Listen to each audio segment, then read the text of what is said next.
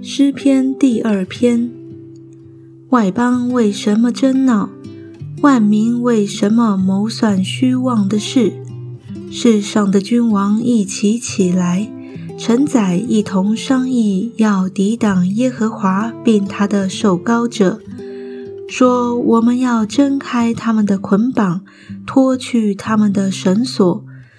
那坐在天上的必发笑。主必嗤笑他们，那时他要在怒中责备他们，在烈怒中惊吓他们，说：“我已经立我的君在西安，我的圣山上了。”受膏者说：“我要传圣旨。耶和华曾对我说：‘你是我的儿子，我今日生你。’”你求我，我就将列国赐你为基业，将地级赐你为田产。你必用铁杖打破他们，你必将他们如同窑匠的瓦器摔碎。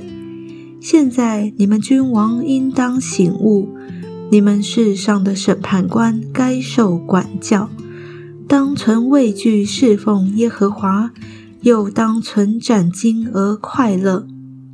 当以嘴亲子，恐怕他发怒，你们便在道中灭亡，因为他的怒气快要发作。凡投靠他的，都是有福的。